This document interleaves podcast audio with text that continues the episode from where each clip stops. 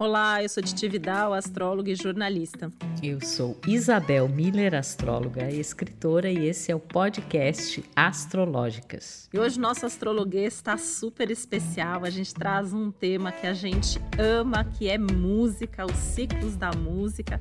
E para falar sobre isso com a gente, a gente tem um convidado mais do que especial, nosso amigo, colega, astrólogo Fernando Fernandes, que além de astrólogo é jornalista, também formado em teatro, ex-músico profissional, editor do site Constelar, diretor da Astroeletiva, Escola de Formação em Astrologia, um dos grandes astrólogos do Brasil, uma super referência que está aqui hoje para trocar, acrescentar aqui e falar sobre música. Seja muito bem-vindo, Fernando. Oi, Titi. Oi, Isabel. Muito bom ter você aqui. Bem-vindo. Nossa, é um grande prazer, né? É alguém que tem aí um trabalho, uma pesquisa tão profunda, né? Não só nesse tema, e que inclusive é um músico, né? Então, é, falamos aqui de teoria e de prática, e hoje a gente vai falar sobre os diferentes ciclos da música, né? Observando os planetas geracionais. O que, que você tem para nos dizer a respeito disso, Fernando? Existem duas coisas assim que são básicas quando a gente começa a analisar gêneros musicais a partir da astrologia. A primeira delas é a questão da formação de gosto, que acontece na adolescência. Acontece é, muito sintomaticamente no momento em que o Saturno natal faz a primeira oposição, né? o Saturno em trânsito faz a primeira oposição ao Saturno natal, às vezes um pouquinho antes, aí pelos 12 anos, mas normalmente aí pelos 14, e isso vai até o momento em que Saturno completa uma volta inteira, aí por volta dos 29 anos. É, é muito característico que praticamente todo mundo que a gente conversa, as suas paixões musicais surgiram nesse período de vida entre os 14 e os 28 e 29 anos. Uma pessoa que se apaixona loucamente por alguma banda, por algum cantor, etc., depois dos, dos 30, normalmente tem um problema de amadurecimento, que o normal seria você fechar, o papel de Saturno é esse mesmo, é fechar, é estruturar, então você fecha o seu gosto, você fecha é, o seu, a sua adesão a valores coletivos no, no final da primeira volta de Saturno. Isso é uma característica. Então, o que importa não é o teu Urano, o teu Netuno e o teu Plutão do mapa natal. O que importa é onde é que esses planetas estavam durante a sua adolescência.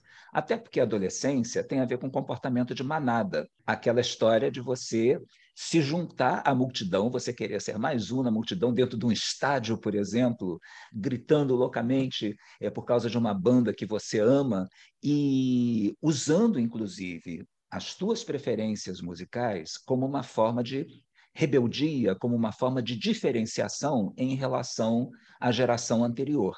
Então, isso é uma primeira característica muito forte. A gente vive os planetas geracionais da nossa adolescência e primeira juventude. É muito importante, Fernando, assim, desculpa só te interromper, só queria pegar o gancho para lembrar quem está ouvindo a gente aqui, que a gente tem um episódio explicando tintim por tintim dos ciclos de Saturno. Então, para quem depois quiser também ouvir para complementar, né? E eu queria pegar o gancho assim para lembrar também, né, que muita gente que ouve a gente às vezes não tem um, um conhecimento mais técnico, né?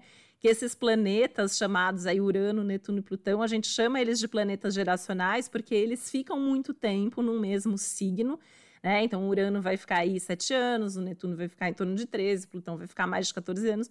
E isso vai trazer questões aí que falam do contexto coletivo, entre outros assuntos, as questões culturais e essa questão dos, dos gostos e das vivências coletivas. Exatamente. E a outra característica assim, muito forte dessa abordagem da música a partir da astrologia é que ela nos permite entender por que, que determinados gêneros, num determinado momento, entram na moda, é, se transformam numa coisa assim totalmente, totalmente absoluta. Todo mundo está cantando aquilo, todo mundo está fascinado por um determinado cantor, uma determinada banda, e aí passam-se alguns anos, às vezes não é nem anos, às vezes é meses, e de repente aquilo parece que despenca num buraco sem fundo e desaparece. Não é que desapareça por completo, mas às vezes aquele gênero. Vamos lembrar da lambada nos anos 90? Teve um momento que estava todo mundo dançando lambada. E de repente o que, que aconteceu? Não é que a lambada tenha desaparecido, tem gente fazendo, cantando e dançando lambada até hoje, especialmente em academia, né?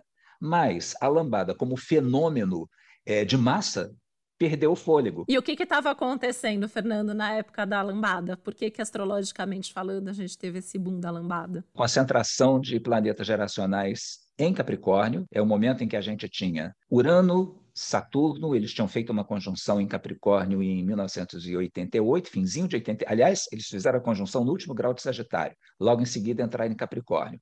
Depois o Netuno entra em Capricórnio também. Netuno já estava em Capricórnio desde 84 e esses três planetas em Capricórnio, eles vão marcar um período de uma música extremamente pragmática. Capricórnio é um signo que tem a ver com subir na vida, tem a ver com ganhar dinheiro, tem a ver com coisas práticas, materiais.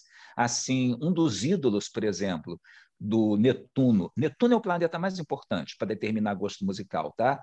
O Urano tem mais a ver com a tecnologia que está por trás da produção musical e o Plutão tem mais a ver com as causas sociais que você está contestando naquele período. Mas então o Netuno é o mais importante. O Netuno tem a ver assim com o sentimento de tribo de cada geração. E o sentimento de tribo da geração de Netuno em Capricórnio, que começa em 84 e vai se estender até o finzinho dos anos 90, até 98, tem muito a ver com artistas como Madonna, por exemplo. A Madonna, inclusive, era a garota material, né? Ela tem uma música uhum. que o nome dela traduzido Mais é Capricórnio que isso, impossível. Mais Capricórnio do que isso, impossível. Então, é aquela coisa, aquela visão de mundo cética, materialista. É, é, foram os primeiros, a primeira geração que não teve, não teve nenhum pudor é, de dizer eu quero ganhar dinheiro, mesmo os jovens.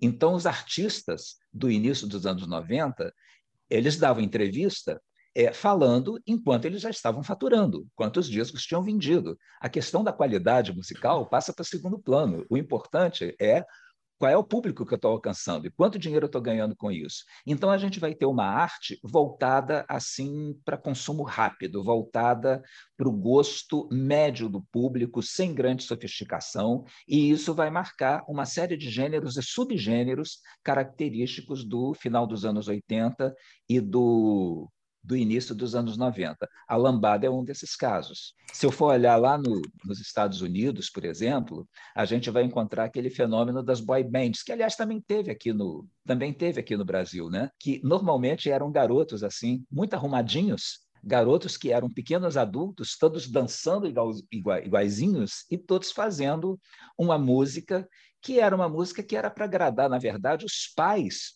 daquele público e não exatamente aquele público. É como se eles estivessem passando a mensagem: olha, nós somos confiáveis, está vendo? Nós somos bons garotos, nós somos bons exemplos seus filhos.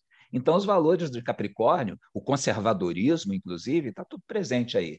Uma outra coisa que tem muito a ver com essa geração muito marcada pelos geracionais em Capricórnio foi a emergência aqui no Brasil do sertanejo. Sempre houve música caipira. A música caipira existe desde os anos 30, anos 40. Tinha músicos assim como Alvarengue Ranchinho, mas era um, um nicho. Era um nicho associado realmente ao caipira, à população rural, aquele tipo ingênuo, jeca tatu.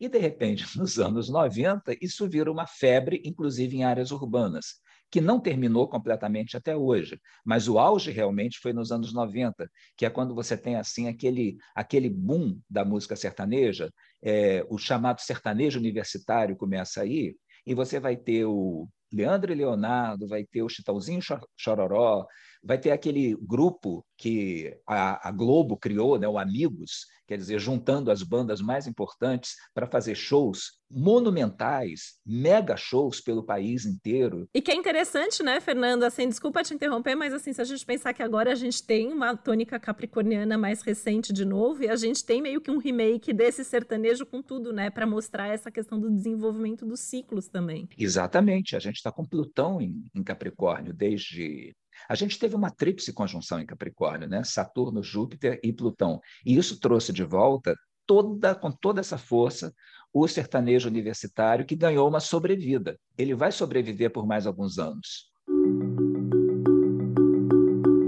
eu estava aqui pensando, né, como é interessante a gente trazer, né, para o nosso público que a astrologia traz essa referência, principalmente através dos planetas é, transpessoais, geracionais, Urano, Netuno e Plutão, todo esse clima, toda essa vibe que existe, que se manifesta na cultura, na música, na sociedade, nos gostos, enfim.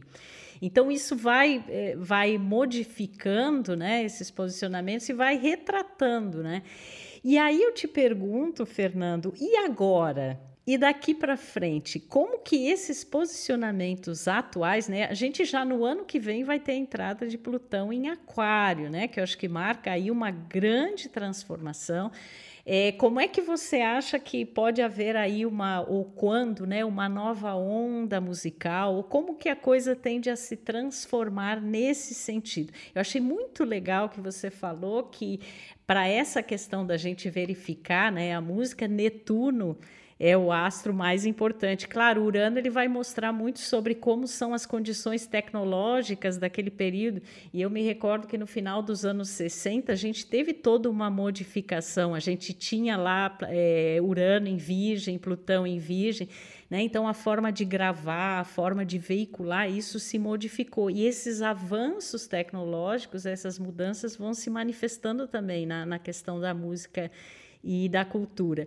É, mas e agora? Como é que você está enxergando agora e como é que você acha que isso tende a se direcionar aí daqui para frente? Eu queria até pegar um gancho na pergunta da Isabel, né? Porque assim a gente vai ter uma mudança muito grande, né? O Netuno, que inclusive é o regente, inclusive da música, tá em peixes, que é em casa, mas também tem uma perspectiva de logo mais chegar no signo de Ares, né? Urano indo para Gêmeos, então depois desse ingresso do Plutão em, em, em, Aquário, né? Na verdade, muitas coisas vão mudar. Então eu queria que você destacasse um pouco assim o hoje, o que disso tende a se manter e se sustentar por mais tempo e quais são essas grandes mudanças que vêm pela frente. A gente vai ter uma mudança tão poderosa no gosto musical quanto nós tivemos no, na virada dos anos 60 para os 70 quando os três geracionais mudaram de signo praticamente ao mesmo tempo, né?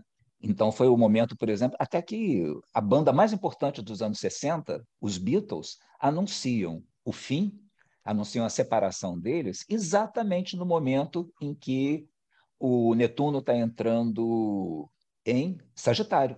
Que todo o sucesso deles, todo o período de sucesso deles está contido em Netuno e Escorpião. Entrou em Sagitário, parece que de repente acabou o gás que nem aqueles bonecos de boneco de, de vento que a gente vê em posto de gasolina. Então, essas viradas assim, determinados gêneros, eles esvaziam como se fosse um boneco de vento que, de repente, alguém fosse lá e, e espetasse um, um prego e saísse todo o ar vazando loucamente. Então, agora a gente está com Urano em touro, ainda vai permanecer em touro mais um pouquinho, é, estamos com o Netuno em Peixes e com o Plutão em Capricórnio. São três signos femininos. Esse é o primeiro ponto. Se a gente olhar o panorama musical atualmente, quem é que está fazendo sucesso? Quais são as grandes vozes dos últimos anos? São vozes femininas. É interessante que, nesses últimos anos, não existe mais a figura do cantor-intérprete. Existe a figura do cantor-compositor que canta a sua própria produção. Agora, o intérprete passou a ser a intérprete, passou a ser a cantora. Né? E isso é um fenômeno, não é só brasileiro, não, isso é um fenômeno mundial. Isso está se espalhando aí pelo mundo inteiro. A gente só vai voltar a ver uma certa valorização do cantor, da voz masculina, a partir da entrada do Netuno em Ares, agora em 2025 daí para frente, 2025, 2026, aí a gente já vai começar a ver a aparecer uma nova safra de vozes, provavelmente. E novos estilos também, né, Fernando? Porque assim me parece que assim, Ares, eu imagino que surjam assim estilos completamente inusitados que talvez a gente não consiga nem prever agora exatamente o que vai ser, né? Sim, a gente tem uma base para tentar fazer uma projeção, que é a última vez que Netuno passou em Ares. Isso foi lá no século XIX, na segunda metade do século XIX, e vai corresponder a uma sacudida na música erudita a música erudita mais romântica, de repente começa a dar lugar a uma série de experiências que, naquela época, chocaram um pouco o público. Na pintura, vai dar lugar, por exemplo, para o impressionismo. O impressionismo é todo baseado na, na ideia da luz, de você diluir a forma em pontos de luz. Então, Na música agora, a gente está cento e tantos anos depois, a gente não tem, evidentemente, a pretensão de ver uma reprodução do que aconteceu na segunda metade do século XIX, mas a gente vai ver certamente na música o surgimento, primeiro, de gêneros muito vinculados à juventude, quer dizer, uma idealização, uma glamourização do, do sou jovem, sou uma voz nova, sou portador de, de alguma coisa ainda inexistente, pioneira, etc., todos os valores arianos. A gente vai ver uma valorização da temática masculina. Isso pode ser interessante, mas pode ser também algo um pouquinho complicado, né? Porque a gente pode ter, inclusive, o surgimento de gêneros meio machistas aí, da, de uma temática machista, por exemplo, nas letras, é, uma reversão desse movimento que a gente tem hoje da valorização do feminino. É, o que mais que a gente pode ter? A gente pode ter uma influência da música militar nos gêneros de música popular, ou seja, uma valorização da percussão, dos taróis, dos tambores, daquela percussão como se fosse da marcha, como se fosse da, da, da, música de guerra, uma música mais guerreira realmente. Um rock, por exemplo, mais gritado, um rock mais visceral, um rock mais agressivo. Tudo isso a gente pode esperar a partir de 2024, 2025, 2026. Outra característica, uma desvalorização da tradição, uma desvalorização do artista mais maduro artistas mais maduros vão ser empurrados para o gueto, vão ser empurrados para nichos.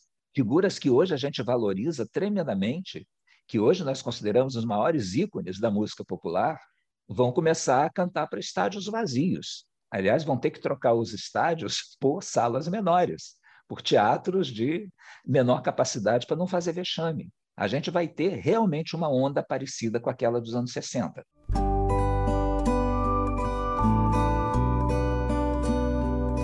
Interessante pensar né, que essa ideia do novo, do pioneiro, da vanguarda, está muito associada tanto ao Ares quanto ao Aquário. Né? Então, por exemplo, pensarmos no Netuno em Ares, Plutão em Aquário, e aí depois vem Urano em Gêmeos. Então, pensar assim que a própria comunicação, distribuição, a mobilidade dessa música, como que ela vai circular, também vai sofrer uma diferença. Claro que a gente é, tem que pensar muito nesses processos tecnológicos que o próprio Plutão em Aquário, né, vão, eu acho que engolir mesmo, né, assim, uma coisa de como, é, eu, e nisso eu queria te perguntar, Fernando, como que você vê assim a questão da tecnologia envolvida, né? E dessa, entre aspas, modernização, considerando que nessa mudança desses três geracionais, e é, certamente a gente vai ver isso em todas as manifestações artísticas, é um momento e um movimento muito novo que vem pela frente, né?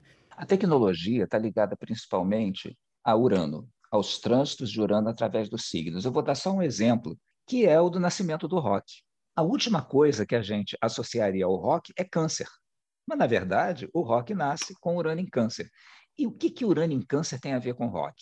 Bom, como é que as pessoas antes, é, antes do, do desenvolvimento de bons instrumentos eletrificados, como é que normalmente elas tocavam? Tocavam em orquestras, tocavam em, em grupos muito numerosos que precisavam de locais especiais para ensaiar e para se apresentar. Então, por exemplo, você vê o que se fazia nos anos 30 e nos anos 40 nos Estados Unidos e no Brasil também, é a época, época de ouro das grandes orquestras. Orquestras que enchiam salões enormes. É, as pessoas saíam de casa para ver música. Quando Urano entra em câncer, surge o LP, né? aquele disco que conseguia conter 12 músicas e com uma qualidade muito maior, de, de alta fidelidade, e surge também a guitarra elétrica e o baixo elétrico. Que que as, e começa a surgir aquele kit de bateria pequeno, né? aquele kit de bateria que você monta, desmonta e pode botar na garagem da sua casa. Aí o que, que acontece? A garotada começa a trazer a música para dentro de casa. Olha o câncer aí. O rock é uma arte doméstica. O rock é uma arte de garagem, que junta a garotada das proximidades, as grandes bandas que depois fizeram sucesso nos anos 50, 60 e 70, elas surgiram normalmente na vizinhança, surgiram na escola e ensaiavam todas em casa. Então, o Urano em Câncer já se manifestou muito fortemente por aí. Com Urano em Leão, por exemplo, um nome que a gente lembra, o miolo dos anos 50, é, o grande nome é o Elvis Presley. O que, que aconteceu aí? Desenvolvimento da televisão. A televisão se torna popular. Com o desenvolvimento da televisão, a imagem passa a ser tão relevante quanto a voz. E aí o que, que você vai ter? Você vai ter o artista que não apenas tem uma grande voz, como também sabe fazer uma grande performance. É exatamente o caso do Elvis né, que ele impressionava exatamente pela figura física, impressionava pela dança e assim por diante, era considerado indecente pelos nossos avós. Aí depois você chega nos anos 70, Urano está em Virgem, com, nos anos 60, com Urano em Virgem, qual é a palavra-chave para Virgem? Tecnologia, miniaturização. Então surge surge o transistor, surge aquele rádio de pilha que você leva para todo lado, surgem aparelhos pequenos, é, o hi-fi, e a qualidade das gravações aumenta dramaticamente. Você ouve um disco dos anos 60, ouve um dos anos 50, você percebe a diferença. Nos anos 50 se gravava em dois canais, dois canais. Nos anos 60 já começa a ter tecnologia para quatro e mais adiante para oito. Você ouve, por exemplo, um disco dos Beatles, do final da carreira dos Beatles, e compara com uma banda dos anos 50, parece que é outro universo. Aí, vamos dar um pulo agora para a atualidade. Hoje nós estamos com Urano em touro. O que, que touro valoriza? Conforto. Esse ciclo de Urano em Touro vai pegar exatamente o quê? O período da pandemia. A gente está aqui, né, Fernando, cada um de nós gravando de um canto desse país, no conforto da nossa casa, sentado na nossa cadeira de, de, de chinela havaianas, né? Exatamente. Toda a tecnologia se voltou para permitir que a música fosse produzida em casa e consumida em casa. Então, a cara do daqui a 30 anos, os professores de astrologia vão dizer assim: vocês lembram de Urano em Touro? Pois é, só lembrar do Zoom. O Zoom era um antigo programa de compartilhamento de imagem em que todo mundo ficava sentado na sua casa fazendo live. Então, a live é uma invenção de Urano em Touro, gente, do ponto de vista tecnológico. E essa ideia de você consumir a música, da música chegar até você no conforto do seu lar, sem você precisar fazer grande esforço, isso vai permanecer até o final dessa fase de Urano em touro. Na hora que Urano botar o pé em gêmeos, o que não está longe, o que, que a gente vai ter? As pessoas indo para a rua outra vez, em grande quantidade, aos magotes, para encher outra vez estádios, para encher pista de dança. Urano é, em gêmeos lembra movimento. Então, pode contar aí com um novo momento assim de muita força da música dançante. E Gêmeos é um signo de adolescência. Urano já é um planeta que tem a ver com rebeldia, que tem a ver com comportamento transgressivo. Juntando isso com aquilo que a gente falou um pouquinho atrás da entrada do, do Netuno que também tem características semelhantes, que vem pela frente realmente é um período de exclusão da turma mais madura do ambiente artístico. A gente vai ter alguns anos que provavelmente vão ser muito interessantes no início, mas depois podem se transformar em muito irritantes para as pessoas mais maduras de música de garotada. É bem provável mesmo, né? Eu ia dar um pulo, na verdade, falando, né, dos mais experientes, dos mais maduros. Você citou aqui em algum momento Caetano, Gil. Eu queria que você comentasse um pouco do período também que eles surgem, né? Porque tem todo um contexto aí social, político também envolvido. E eu queria que você comentasse um pouco sobre essa época. É, a MPB porque não se falava em MPB antes dos anos 60. A MPB é uma invenção dos anos 60. Antes tinha samba canção, tinha a bossa nova, que surge no final dos 50. Agora, MPB é um conceito que vem aí da metade dos anos 60. O que estava acontecendo no Brasil naquele momento? Tinha acontecido um golpe militar, então a gente tinha um regime autoritário, bastante duro, censura, e a música é, ela tem dois caminhos a partir da metade dos anos 60. Ou um caminho conformista, música comercial, que não mexe com política, e esse vai ser, essa vai ser a opção de muita gente, e um outro caminho que é o da contestação. Então, o que a gente chama de MPB, antes de tudo, é uma resposta no plano cultural ao clima autoritário que a gente estava vivendo naquele momento, a insatisfação com todas essas condições repressivas, de censura, de conservadorismo, etc.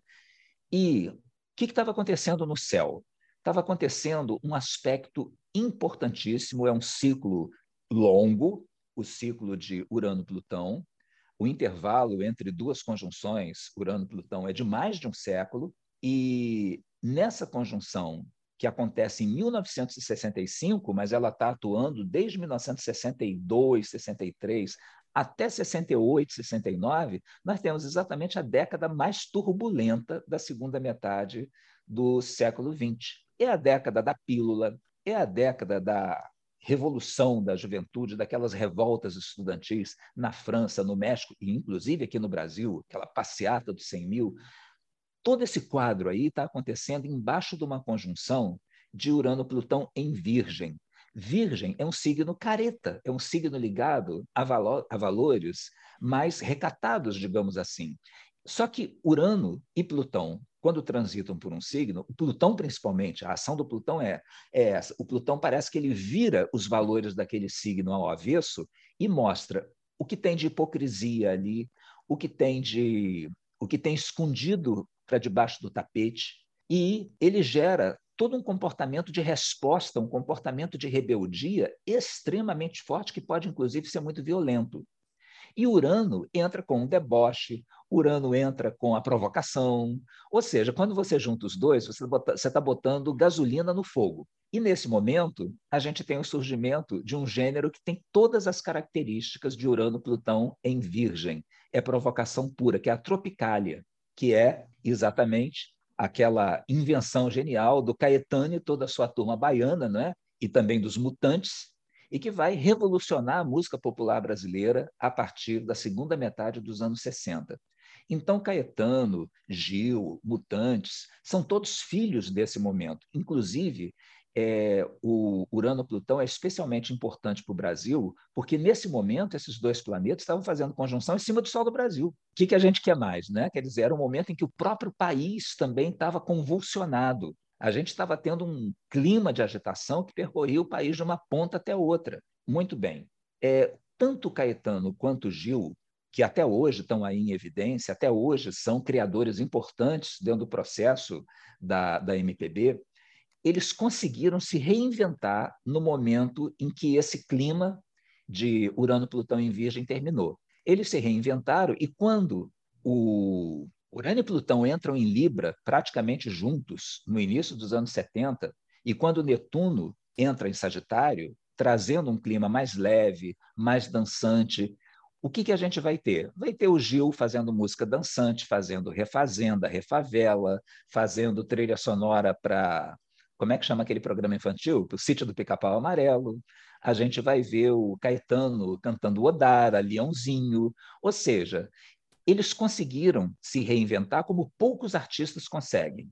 Na verdade, a, o segredo da sobrevivência de artistas que têm uma carreira que dura mais de duas, três décadas inteiras é exatamente essa capacidade de sentir o momento da mudança, o momento astrológico da mudança, antes que ela aconteça e começar a sintonizar com aquela vibe que às vezes não está clara ainda para o mercado e para o público. Se não se reinventar, morre, né? É o que exemplo que você deu, que, que se o que, que é caracteriza alguém ou uma banda que permaneça porque tem essa capacidade de mudar conforme muda essa sintonia coletiva, né? Daquele que pega ali uma onda específica que está traduzindo aquela aquela aquela vibe ali, mas não se reinventa. Então ele quando muda a energia cai fora, né? Agora pensando que todos esses geracionais vão mudar, é, é, realmente assim é uma ideia de que é uma mudança muito grande, né? Porque não é, ah, porque às vezes a gente tem algumas mudanças, mas elas não, não astrologicamente não são todos os geracionais. Algum muda e aí a gente tem uma nova referência, mas a gente está se encaminhando para uma mudança total, eu diria, né, Fernando? Porque é muita e, e, e em símbolos, em signos que por si só já falam do novo, né? Já falam do pioneiro, do diferente. E com uma boa dose de rebeldia também envolvido aí, né? De, de quebrar com tudo o que vinha acontecendo até então. E uma coisa importante, né, Fernando, que a gente está sempre trazendo aqui no, nos episódios do Astrológicas também, é o quanto que esse clima geral ele dá o tom de todos os assuntos, né? É a política, é a arte, é a economia. Né? e aí a, a, música tá totalmente inserida dentro desse contexto. É até interessante, né? Porque quando a gente pega aí ao longo do tempo, muitos dos momentos mais críticos são os momentos, inclusive, mais ricos musicalmente, culturalmente falando, né? E como que é importante realmente, né, para as pessoas que vivem até assim muita tem, tem muita gente muito boa aí que passou você falou dos que se reinventam mas tem muita gente que já foi né que já morreu e tudo mais mas que fez músicas em contextos astrológicos também tão importantes, que são músicas que sobrevivem até hoje como músicas muito ouvidas e muito importantes e que são muito referência, né? Então é importante essa, essa captação assim geral do clima, né? E olha como esse nosso episódio tá importante aí para quem trabalha com música e também ouve aqui a gente, que vai já ficar ligado aí nos, nas dicas importantes que o Fernando tá trazendo aqui do que vem pela frente, né? Agora, a gente não falou do Plutão, do papel do Plutão. Plutão, é, enquanto ele está em Capricórnio, ele está trazendo todo esse pragmatismo que, que a gente falou lá atrás. No momento em que ele entrar em Aquário, ele vai entrar num signo muito mais mental e num signo muito mais tagarela. Uma consequência imediata que a gente vai ver, e Plutão não é fácil, Plutão não é um, um camaradinho assim com quem a gente lide como se fosse o nosso colega de escola. Plutão normalmente traz uma agressividade naquilo que ele toca. Então, ele entrando em Aquário, a gente vai ter um retorno da agressividade na palavra e uma revalorização da palavra em relação à música. Nós estamos vivendo um momento que é muito mais musical do que poético. Nós estamos vivendo um momento de, em que a letra deixou de ter importância.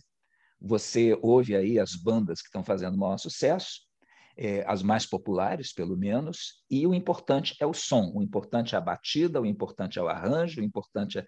não é mais a letra. Foi no início, no início desse século, no início do, do século XXI, quando nós tínhamos o, o Netuno em Aquário, que foi um período extremamente tagarela, tagarela, que trouxe o rap, por exemplo, trouxe o hip hop, trouxe aquela coisa do você não precisar nem de música, você ter apenas uma percussão enquanto a pessoa vai botando o seu discurso para fora. Isso vai voltar. Vai voltar agora com Plutão em Aquário. Só que vai voltar de uma maneira muito mais agressiva, muito mais provocativa. E junto com isso o fato do Urano estar tá em Gêmeos, né? Então a gente tem e, e, o Netuno em Ares, né? Então na verdade os três signos eles são muito alinhados nisso, né? Na provocação, na rebeldia, no quebrar com as regras, no falar o que precisa ser dito, né? Como se tornasse assim pensando no Urano em Gêmeos e no Plutão em Aquário, é uma coisa assim, até é, é, é, é mais forte do que o que a gente pode controlar, né? A gente precisa pôr isso para fora e a gente precisa dizer o que, tem, o que precisa ser dito, né? Sim. Musicalmente, essa fase que vai começar agora na segunda uhum. metade da década, ela é mais pobre do que a que a gente está vivendo hoje. Isso com toda certeza. Uhum. Vai ter muita experimentação, vai ter muita, vai ter muita, muita provocação, mas a gente não vai ter a riqueza de, e a variedade que nós estamos vendo nesse momento com Netuno em Peixes. Que o Netuno em Peixes, ele trouxe, mesmo que de uma forma brega, ele trouxe muito lirismo de volta. Por exemplo, o sertanejo universitário, aquela cantora que provocou uma comoção nacional aí com a morte dela no ano passado, a Marília Mendonça. Marília Mendonça. Marília Mendonça. A Marília Mendonça, as letras dela, sofrência. Sofrência é um conceito pisciano. Netuno em peixe, 100%. Pois é, Netuno em peixe, 100%. Não é à toa que ela estava fazendo sucesso. A Anitta, Ludmilla e outras cantoras que estão em evidência nesse momento também têm um toque pisciano, não pela sofrência, mas, primeiro, pela afirmação do poder do feminino, Netuno, em Peixes traz essa questão da valorização do feminino com toda a força. E uma outra característica é a periferia, porque Netuno simboliza todas aquelas todas aquela, aqueles grupos sociais que são deixados à margem, que não têm voz, que são excluídos. Então, o que a gente está vendo nesse momento é uma inversão, quer dizer, exatamente os grupos musicais que fazem mais sucesso, as vozes mais em evidência nesse momento, são exatamente as vozes que expressam esses grupos que até pouco tempo atrás eram considerados periferia, ou a periferia das grandes cidades, Então, são artistas que vieram da favela, vieram da comunidade, ou artistas que vieram do sertão, vieram do interior profundo, que nunca era levado muito a sério, como é o caso do pessoal do sertanejo universitário. Isso aí a gente vai ver esvaziar daqui a dois anos, tá? É, quem não soubesse reinventar, porque é muito diferente, né? Assim, tem algumas, alguns signos que se seguem, a gente sempre fala que um signo é reação ao signo anterior, mas em alguns casos essa, esse choque é maior, e eu acho que a gente vai viver exatamente isso. E eu tenho uma certa preocupação com a entrada do Plutão em Aquário, porque Aquário é um signo que tem muito a ver com determinados conceitos, como igualdade, fraternidade, etc. O Plutão vem e subverte isso, vem e bota pelo avesso. Então, você pode ter também a emergência negativa, no caso, não seria uma coisa legal, de gêneros musicais que servem exatamente para afirmar diferenças étnicas, diferenças religiosas, discurso, discurso de ódio. Esse é o lado mal dessa mudança que a gente está prestes a assistir. É uma das tendências. Como cada vez que você tem essas grandes mudanças na vibe musical, é, você não traduz isso apenas num gênero, você traduz em vários gêneros diferentes, que explodem vários pontos diferentes do mundo, que atingem vários grupos sociais diferentes, eles vão convivendo todos juntos ao mesmo tempo durante aquele período. Então, uma das tendências dessa nova fase é essa que eu não vejo com muito bons olhos, não. Por outro lado, a entrada de, de Urano em Gêmeos vai trazer alegria, vai trazer uma vibe bem mais leve, vai trazer pista de dança cheia, vai trazer movimento e vai trazer também uma tecnologia que vai dar mais mobilidade para as pessoas. Inclusive, aquela coisa que já começou a ser experimentada quando Urano estava em Aquário, lá atrás, no, no final do, do, do século XX, final da década de 90, isso deve voltar aquelas coisas assim de aquele fenômeno de de, de repente você está dentro de um shopping center e aí por todo lado começa a tocar uma música, todo mundo começa a dançar. Aquelas performances em público, no meio da rua, tá? Isso é a cara de Urano e Gêmeos. E os artistas Total. que investirem nessa característica da rua, nessa característica do improviso, da visibilidade pública, eles vão se dar bem. E da juventude. Fernando, eu estava aqui pensando uma coisa. Será que nós poderíamos dizer assim que Netuno representaria a questão do clima mesmo? É a mais perfeita tradução, né? Que, que é levada não só para a música, mas para a arte, a gente sabe. Então, nesse paralelo aí desses geracionais, que Netuno representaria o clima dessa música e como ele vai mudando ao longo do tempo que Plutão representaria qual é, qual é, a subversão de valores que vai acontecendo também ao longo dessas mudanças, né? O contra o que, digamos assim, ou vai pegar aquele, é, vai reverter, como você falou, né? Os valores e que Urano seria quais são os meios, os modos, os, os, a tecnologia, os mecanismos de levar isso para as pessoas e também o que é que está sendo provocado, a maneira de provocar de cada geração. Agora, no caso do Plutão, para dar um exemplo assim que é bem claro mesmo, vamos pegar Plutão em Escorpião. Antes de Plutão entrar em Escorpião, isso foi nos, nos anos 80. Plutão entrou em Escorpião em 83, né? E ficou até 95. Antes do Plutão entrar em Escorpião, muitos astrólogos disseram: nunca vai se transar tanto nesse planeta quanto agora com Netuno com Plutão em Escorpião. Claro, liberdade sexual, pílula, anticoncepcionais aí para todo lado. Plutão entrando em escorpião vai potencializar essa liberação sexual. O que, que acontece? AIDS. AIDS. E o que, que acontece? Todo um movimento exatamente de retração. Mas aí, como todo esse lado erótico do escorpião tinha que sair por algum canto, ele vai sair na erotização da criança e do adolescente. Então, é o período que a gente mais vai ver escândalo ligado à pedofilia, em que a gente vai ver grupos de crianças e adolescentes assim precocemente erotizados, sendo vistos como símbolos sexuais. É só lembrar das Paquitas, que foi exatamente nesse período. Lembra do sucesso delas? Hoje seria politicamente incorreto uma banda como as Paquitas, com aquelas roupinhas, umas meninas de 14, 15 anos. Mas naquele momento era exatamente o que Plutão em Escorpião estava pedindo, uma transferência da sexualidade, assim, do, do mainstream para uma faixa meio lateral que você não esperava que fosse tratada dessa maneira, que eram as crianças e adolescentes. Então, a mesma coisa a gente vai ver agora com Plutão em Aquário. Não é onde você espera que as coisas aconteçam, é exatamente onde você não espera, é exatamente os grupos que você não diria que estão naturalmente associados a valores aquarianos. É o papel desses três planetas, inclusive na nossa vida, né? Quando a gente vive um trânsito pessoal de Urano, Netuno e Plutão, a gente vai viver coisas totalmente imprevisíveis no caso de Urano, impensadas no caso de é, Netuno totalmente fora do nosso controle no caso de Plutão. E é, é um reflexo, né? A gente vive isso individualmente, a gente vive isso coletivamente também. Fernando, a gente tem um tempo aqui, né? Assim, a gente já super estourou aqui porque o nosso papo está muito bom, mas eu queria perguntar se tem alguma coisa muito importante que a gente não tenha falado, que a gente não tenha te perguntado, ou sobre algum período específico, sobre o momento, o que vem pela frente. Fica à vontade para trazer alguma coisa que você acha que a gente deixou passar aqui. Hum, eu acho que a gente poderia fechar lembrando assim um exemplo radical desse esvaziamento de um determinado gênero, né? quando termina o período astrológico em que ele surgiu. Então, a gente pode pegar o exemplo da Bossa Nova. A Bossa Nova está toda associada ao período de Netuno em Escorpião. Toda associada a Netuno em Escorpião. Ela é intimista. Escorpião é um signo que tem um lado erótico, mas também tem um lado muito intimista, muito emocional. Então, lembra como é que o músico de bossa nova tocava? Era com aquele violão grudado aqui no peito, fazendo aquelas músicas complicadas, porque Plutão estava em Virgem, Urano estava em Virgem.